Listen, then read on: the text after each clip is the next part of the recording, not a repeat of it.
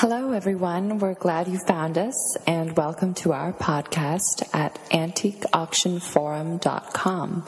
We hope you find this show entertaining and informative.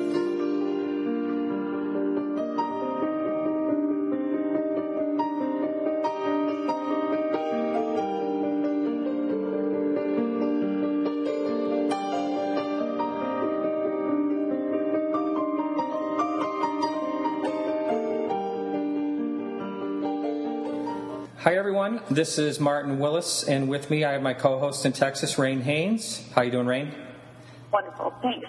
And we have a great guest today, a strong advocate of the antique and auction business, and editor of Antique Trader magazine. We have Eric Bradley. How are you, Eric? Wonderful, Martin. Thanks for having me. Sure. It seems like it's been a long time that we've been trying to get this podcast together.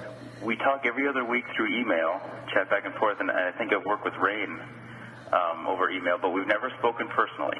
Oh, is that right? I was about to say that. I was about to say, after all the years, all these years, I have never actually had the the, the great opportunity to speak to Eric because Eric is so busy, and I, well, you know I'm just a minion, so I have to uh, I have to take it when I can. When I had the opportunity today to co-host and, and get to talk to the Eric Bradley, I was like, come on. flattery, flattery will get you everywhere. yeah. I love you.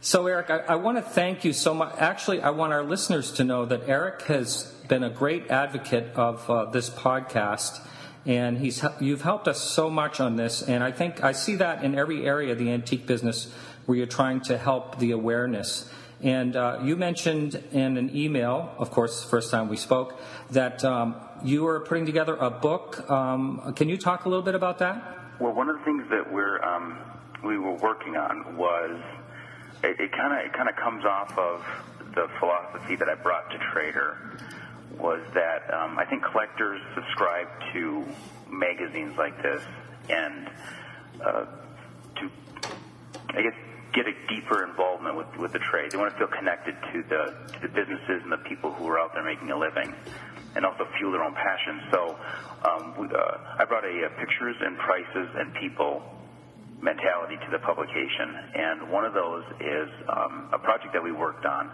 last year, and we we kind of fine tuned it this year, which is a favorite finds um, issue. It came out in November, and um, it, it was a contest of sorts. We reached out to all of our all of our subscribers and our, our Twitter followers. We've got 2,800 Twitter followers now. And uh, we wanted to find out from them what their favorite find was, knowing that every collector, no matter where uh, they are or what they collect, always has that one phenomenal find that sticks in their memory. Hmm. The response was overwhelming. I'm sure. I bet. I was just about to say I bet. And the response I bet when this book comes out is going to be overwhelming because everybody loves a great story. Yeah, it's just um, and and what it, it it's just it's such a wonderful, inspirational um, approach to collecting, and I, I hope that it's it, it's in some way um, a contribution that I can give to the to the overall the overall hobby. Using the uh, concept behind the favorite finds, we are looking at compiling them and putting them into a large book with a guest author um, under the leadership of uh, one of the best book editors in the business. His name is Mark Moran, and he's Hmm. he's uh, he's headed up a lot of our books, um, and he's uh, he's an established author in his own right and a recent appraiser on Antiques Roadshow. I think Mark has Mhm. 25 books under his belt Wow. across many different genres, and um, he's looking at developing the, the favorite finds concept into a into a book next year. Wow, great. Right now, there's a um, there's a huge push um, that's starting out east to get um, young people involved in collecting, Hmm. getting young people involved in antiques. Mm-hmm. And what we found when we got our favorite finds um, submissions in, we sat sat down and we laid them out on the table, and we tried to find some common themes across the across the, the stories. And the the theme was that um, money wasn't an object. Mm-hmm. In, in, and I mean that in, in, in two senses. In some in some cases, folks weren't, were uh, uh, didn't hesitate to drop some serious dollar amounts on what they wanted. But in other cases, uh, a uh, a fellow who found a, a box of junk at a, a estate sale um, only paid a dollar fifty for it, and he was just ecstatic with what he found. He found a, a Davy Crockett toothbrush that reminded him of his childhood. Stories like that are just are just endemic, and they mm-hmm. don't get told very often. Mm-hmm. From those kinds of stories, that that item that reminded him of his childhood, there was no price point he could have put on it, which is what I think you were trying to say. I mean, that is a priceless moment for this gentleman. Right. You know, I mean, for some people who collect Davy Crockett memorabilia, it has, you know, a specific value. Well, we see these toothbrushes sell for five dollars or whatever it is every single day in the marketplace. But for this guy, it brought back a favorite time in his life, and for that, there is no price you could put on it. So yeah, for a dollar fifty, you know, you, you think what does a dollar fifty buy you today? You know, uh, well, in this guy's day, quite a bit.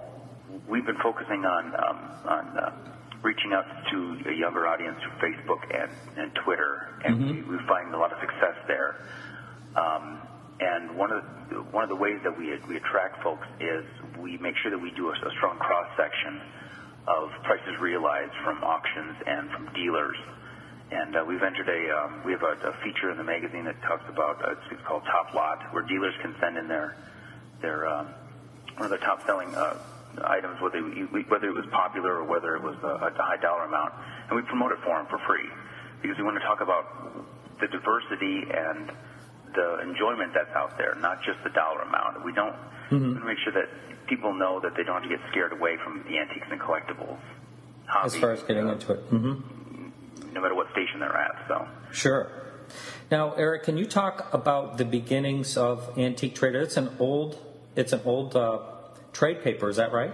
That's right. It uh, started in 1953, and um, it was started based. It was started by Ed Babka in Dubuque, Iowa, based on a concept that was um, pretty popular at the time for a uh, for uh, buying and selling guns. It was like a was like a gun list. I think he had he had uh, he had modeled it after a, a shotgun or a gun list magazine, where it was just a publication packed with with uh, classified ads and it was the first time ever that anybody had brought a mass medium to the to the antiques and collectibles market, and and and that's an important distinction because um, Ed at the time didn't have any bias in terms of what was being sold in his magazine.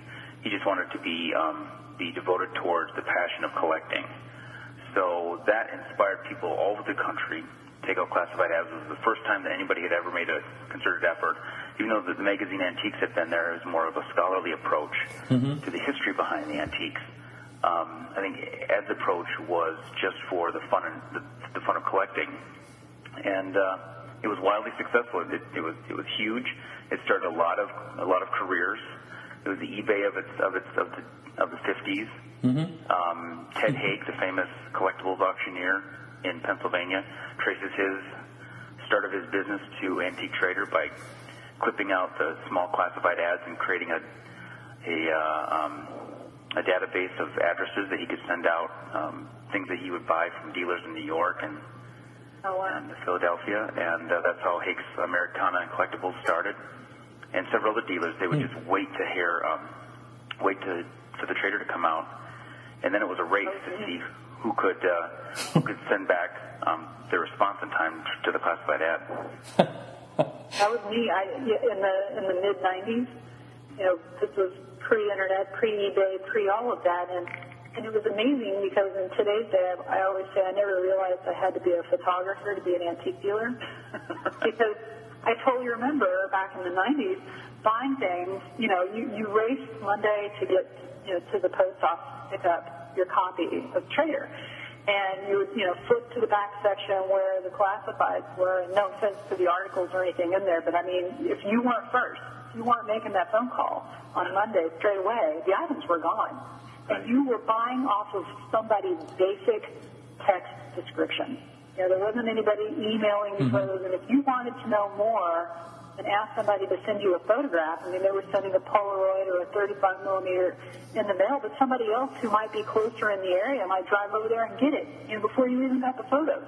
I cannot tell you how many things I bought, essentially sight unseen, but that was, you know, that was the way you did it back then.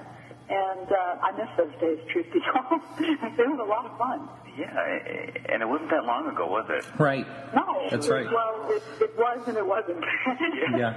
yeah, you know, I, one of one of my best pickers today I met through the antique trader because he had placed an ad in the trader. He's from Connecticut, and I called on his ad, and he and I started doing business, you know, tens of thousands of dollars a month. And this guy, after spending a little bit of time with me, was so well versed knowing what my taste was for the kind of glass that I bought Right. that he would call me on the phone and say, I have something for you today. I'm going to put it in the mail to you. And I never, ever, ever once sent one thing back. He knew my taste so well. Wow. To this day, to this day, I still have a once a week conversation with this guy. As, as you look at now the now the, the the trade papers will be covering the industry, there still needs to be somebody who who will want to know about the ins and outs of of, uh, of the industry. And um, I don't think anybody is getting their their news source from any one place anymore. And I don't think that that's that that's such a bad thing. Um, And we've been really excited to see the development with the um, with the number of antiques television shows that have been in production in the last 18 months. Growing. Yes. I firmly believe that a rising tide lifts all boats. I'm a, I'm a, I'm a hopeless optimist that way. Mm-hmm. And um, I, uh, I really think that, that all of us will see a, a huge boost in terms of the respect and the attention that, um, that the industry um, deserves. And, um, and I think if you'll see a, a, a whole new generation get a different appreciation for antiques based on some of the Well, work that's been done. you know, it's, it's creating collectors that were never there before. Right. And, you know, I remember, you know, people used to say to me many years ago, Antiques Roadshow is just killing our ability to buy things. It's not. Yeah. It's totally not. You're looking at it the wrong way. Antiques Roadshow is making people aware that maybe they have something valuable. Mm-hmm. You know, they're like, oh, well, everybody thinks it's worth, you know, all the money and then some. Okay, well, that's okay if they think like that. Eventually they'll find out they're wrong. Right. You know, and, and, and, and the item will come back around. But it's bringing things out of the closet and Exactly. basements that Yeah. people never realized had any value whatsoever. It was just grandma's junk. Yes. Same thing with like American Pickers and Pawn Stars.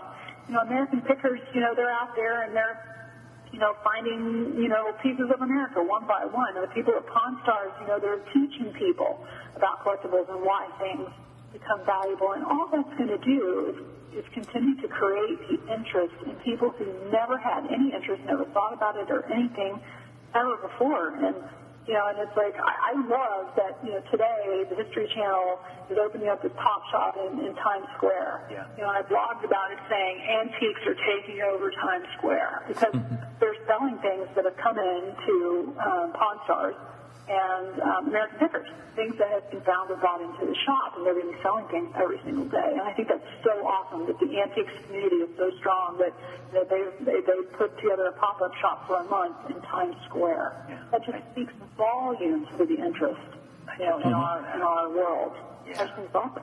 Uh, Eric, one of the questions I have for you, you mentioned that you are trying to get young people involved. Can you elaborate a little bit more on that?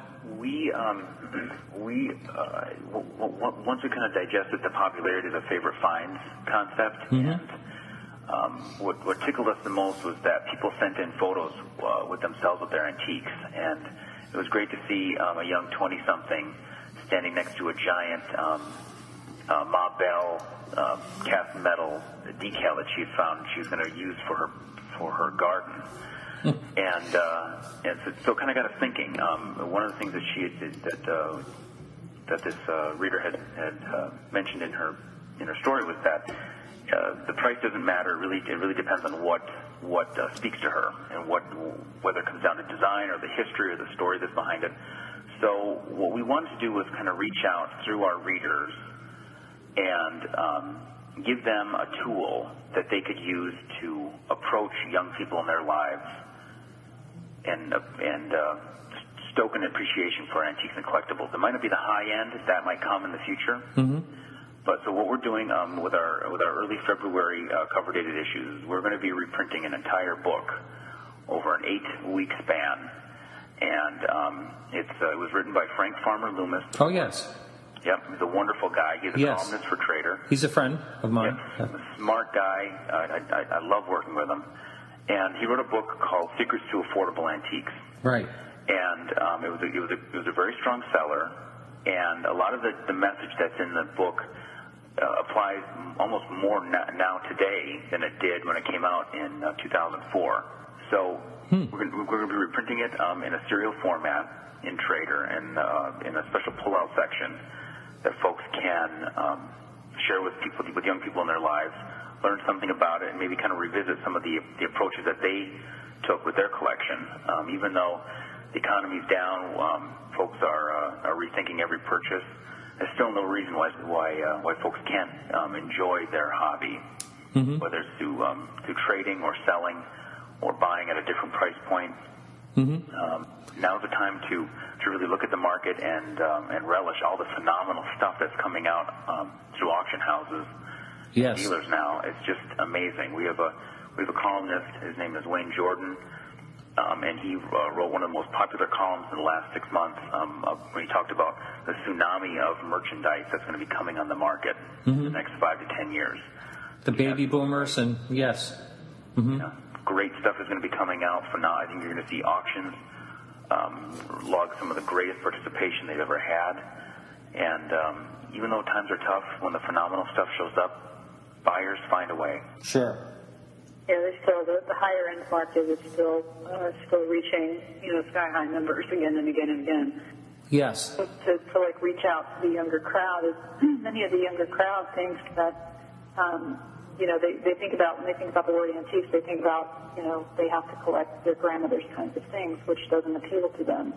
Either that or they think that they have to be an antique collector across the board, so all of their furniture, all of their paintings, all of their decorative art, all of those things to be, you know, decorate or whatever with them have to be antique. And, and I think that one of the things that I try to, to teach people is that, you know, you can have a traditional home, you know, a contemporary house with contemporary furnishings and stuff and still, you know, incorporate something you know, into that home. It doesn't have to be, you know, a room full of everything antique. And, and I think that they're starting to get that a, a little bit more. You know, most of these people are collecting modernism because it's something that, you know, they think about, you know, they, they remember growing up with their, their parents had. And, uh, you know, and they, they like some of it, but maybe not all of it, you know, and, and showing them how they can incorporate just a couple of things into a room to make a statement seems to get their attention. There are three different areas that in, in, in multimedia and pop culture that are really doing a great job at, at delivering that message um, every single month. You see, Country Living has has changed how they approach antiques and collectibles. They are incorporating more of it into um, standard design with um, next to identical things. Um, you see the popularity of a publication called Atomic Ranch that's produced out west. Um, phenomenal publication that's reaching a younger audience who appreciate the, the lines of modernism and, and seeing how you can live side by side with antiques and collectibles and still lead a normal life. and uh, and uh, um, Nate Berkus' show is. Um, oh yeah, he's great. New Show, yeah, he's doing a, he's doing a great job at promoting the gospel of vintage mm-hmm. and um, reaching out to people, showing them that it's easy to shop, it's easy to live with great stuff. So, mm-hmm. um, yeah, it's just a it's just a really great dynamic time right now. I, I don't know who it was, which one mentioned it, but Facebook to me is a really great tool to reach the you know to reach right across the board. Right. It's been uh, we've we've uh, we've been having uh, conversations with dealers who are who are just now trying to get into social media, and they'll call up to the office, and it's funny because they'll they'll call up and they'll go, "How do I uh, do this tweet thing on Facebook? How do I uh, get my tweets up on? How do I Twitter on this book thing?" And it's funny because um, they're they're just getting into it, but they know that it's important, mm-hmm. but they don't quite know how to do it yet. So I think that um, you know if there was a Martin, if, you, if you'd like to, to take the lead and, and, and hold a podcast on a on a uh, on an e- instructional um, how to use social media for your antiques business, I think it'd be it'd be wildly popular. Not a bad idea. Not a bad idea. I know quite a few people that do not a have a cell phone or a computer and never used one, and uh, in the antique business and I and they and they survive somehow. And um, I don't know exactly what the, what they do, but um, there's one person in particular that is a huge buyer. And I'll say to her, "Well, let me email," and then right in the middle of my sentence, I'll say, "Oh, no, never mind," you know. But uh, they, they they get along. But uh, I really think you know they're missing a lot of opportunities. I really do. Yeah, yeah. We've uh, one, one thing that one of our columnists wrote about it was, it was Wayne Jordan again. Um, and uh, he talked about the just looking at, at the stats at the development of the technology for um, smartphones and, and uh, folks like WorthPoint who are funneling eBay completed items um, listings to their site now to um, to capture the web traffic and, uh, and, and and serve a function. It's only a matter of time before you uh, an auctioneer looks across his gallery and sees two or three hundred people sitting there, and they're alternating their, their glances between the podium and their phones because um, you can search um, prices very easily now. Um, you can find um, it, every major major auction service provider has an iPhone app or a BlackBerry app, Yes. and um, the uh, it's really going to pull the veil across, uh, you know, uh, away from the the mystique of the of the antiques. Um, but I think it's going to do a better job at honing some prices and making a smarter population. Um, yeah. When did you start working at the Trader, at Antique Trader? I, I don't remember when you came on board there. Um, I, I started in 2005, and uh, I was there for a little less than a year, and then I had the um, unique and distinct pleasure to work on uh, the Atlantic City show from 2006 to 2009. And then um, when we decided not to hold the show any longer, um, I, I came back to the, to the publication.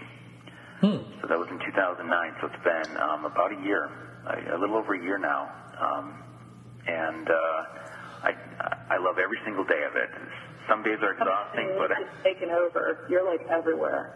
yeah, it's been. Um, I think I think part of that is is that it's just been just so darn fun, darn much fun. I just I just love working with with folks like you. Um, I love working with people who are passionate, who are bringing in new technology to this great business, and and um, working on it. Working on Atlantic City, you really got a chance to get a feel for how um, intelligent, savvy, and hardworking the American antiques dealer is.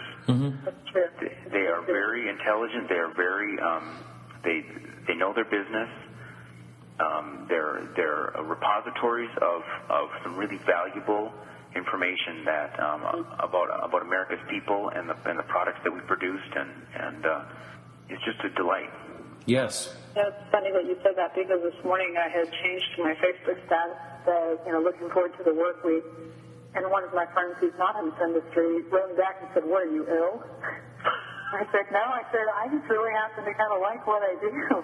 You know? and, I, and I thought about that, and I thought, you know, these, these people that have a desk job, you know, a, a nine to five job, and they go in and they do what they do, and they don't have the opportunity to experience the things that we do every day. I guess I probably would look like I have three heads for saying something like that. Right.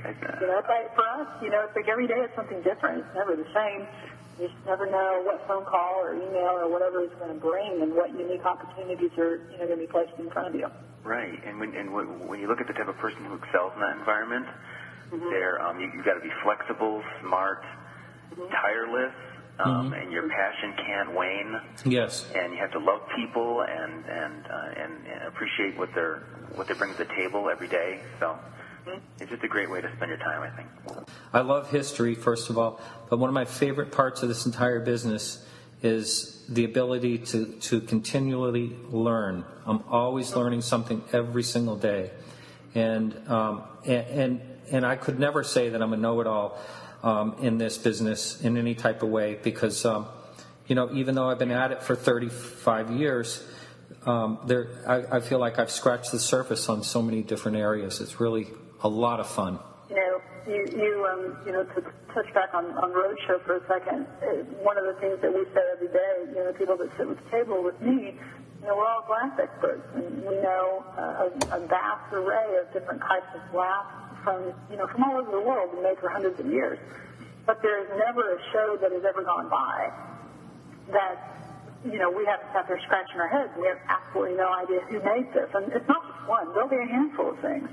You can mm-hmm. kind of discern, you know, the, that it was whether it's American or European. Or you can discern the time period by the color and the shape, and, and you know, and a lot of different things about it. But be able to hone in on who exactly made it, you know, you, you just you just won't know.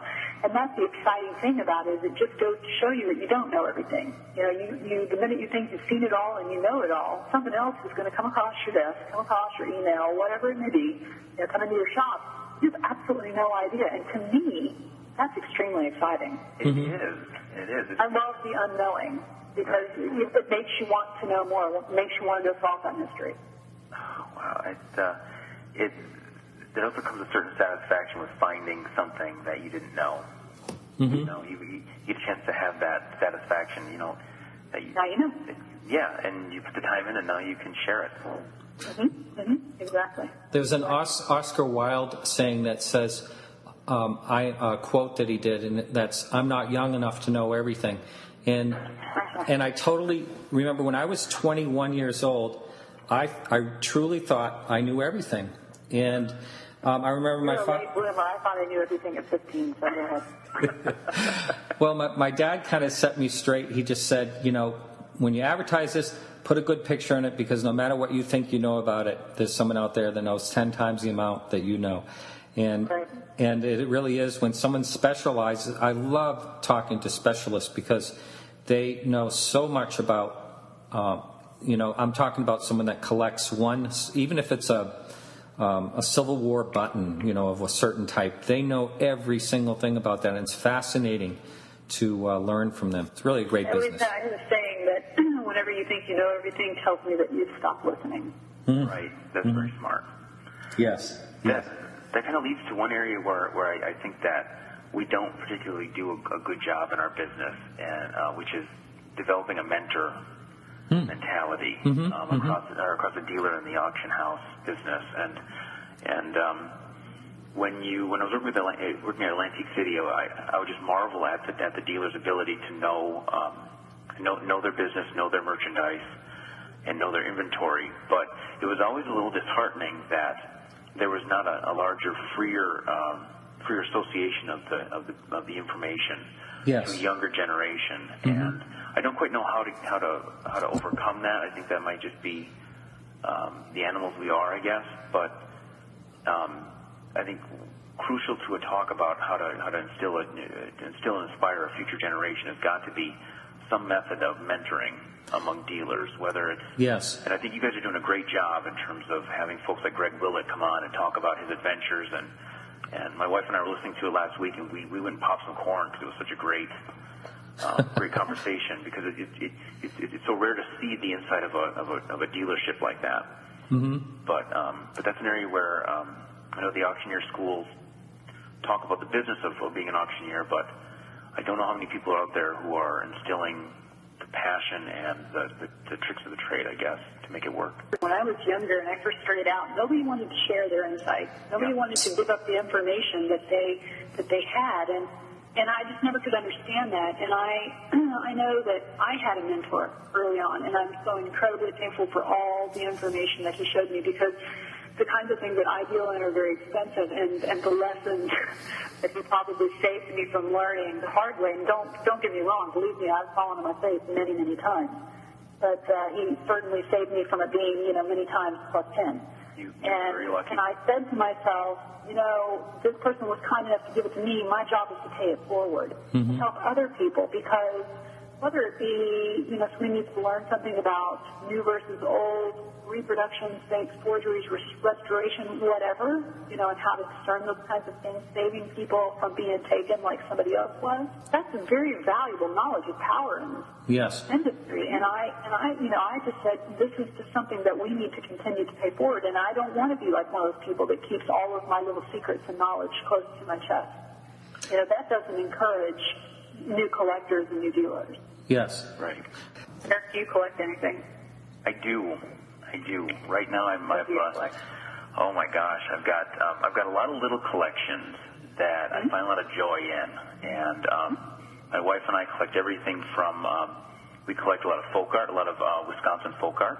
Oh. Um, things Wow. we find here in the area. Um, We find. Uh, my wife and I have a little uh, a little collection of uh, of wire egg baskets. It's just a, little- Really? a little, Oh, yes. just a little, uh, little something that we kind of look out for. Mm-hmm. Um, we're shopping all the time. We uh, we give we give antiques for gifts all the time. So do I. I love that. Do you have any of those chicken-shaped uh, egg baskets? Yeah, that's right. Oh, yeah. yeah. we got a couple of those, and we kind of, you know, and, and, they kind of take on a new personality depending on the on the season. Right now, they're uh, they're getting, getting ready to lay some Christmas ornaments, and uh, so and I also have I also have a, a real strong affinity for I love I love the 1940s. I love um, home front collectibles. Yeah. So I like a lot of, um, you know, one of the one of my my favorite collections. I don't like to talk about it often, um, but um, I I love to collect um, beanies from the 30s and the 40s. When Yeah. kids when kids would take their their father's uh, old fedora hat Okay. and clip the edges and and decorate them with with all with all the flotsam and jetsam they found. I think that that was uh, that just speaks to everything that that collecting can be. You know, you Wow. you can be completely broke and still have a great time. And um, So if I ever find one of those, I'll know an expert to call to find out about it. He, he, he, he started telling you about the book he's writing earlier, but this is the second book he's writing. right. Not even your reference guide on these. yeah. Yeah. you The world- Martin, you just saw, we got the exclusive. Yeah. We're the world's one and only beanie expert. As long as it's not Beanie Babies, that's all right with me. So, Love it. yeah. All right. Well, this has been wonderful, Eric. Thank you so much. And I just want to say, I really, really do appreciate all that you do for this business. Oh, thank you. It's um, it's a, such a pleasure to have you on this podcast today. Well, thanks. I think uh, if we uh, if we hang, if we hang in there uh, together, I think we'll be fine in the long run. You know? I agree. Right. All right. Well, this is Martin Willis with Reyne Haines and Eric Bradley, and we're all signing off.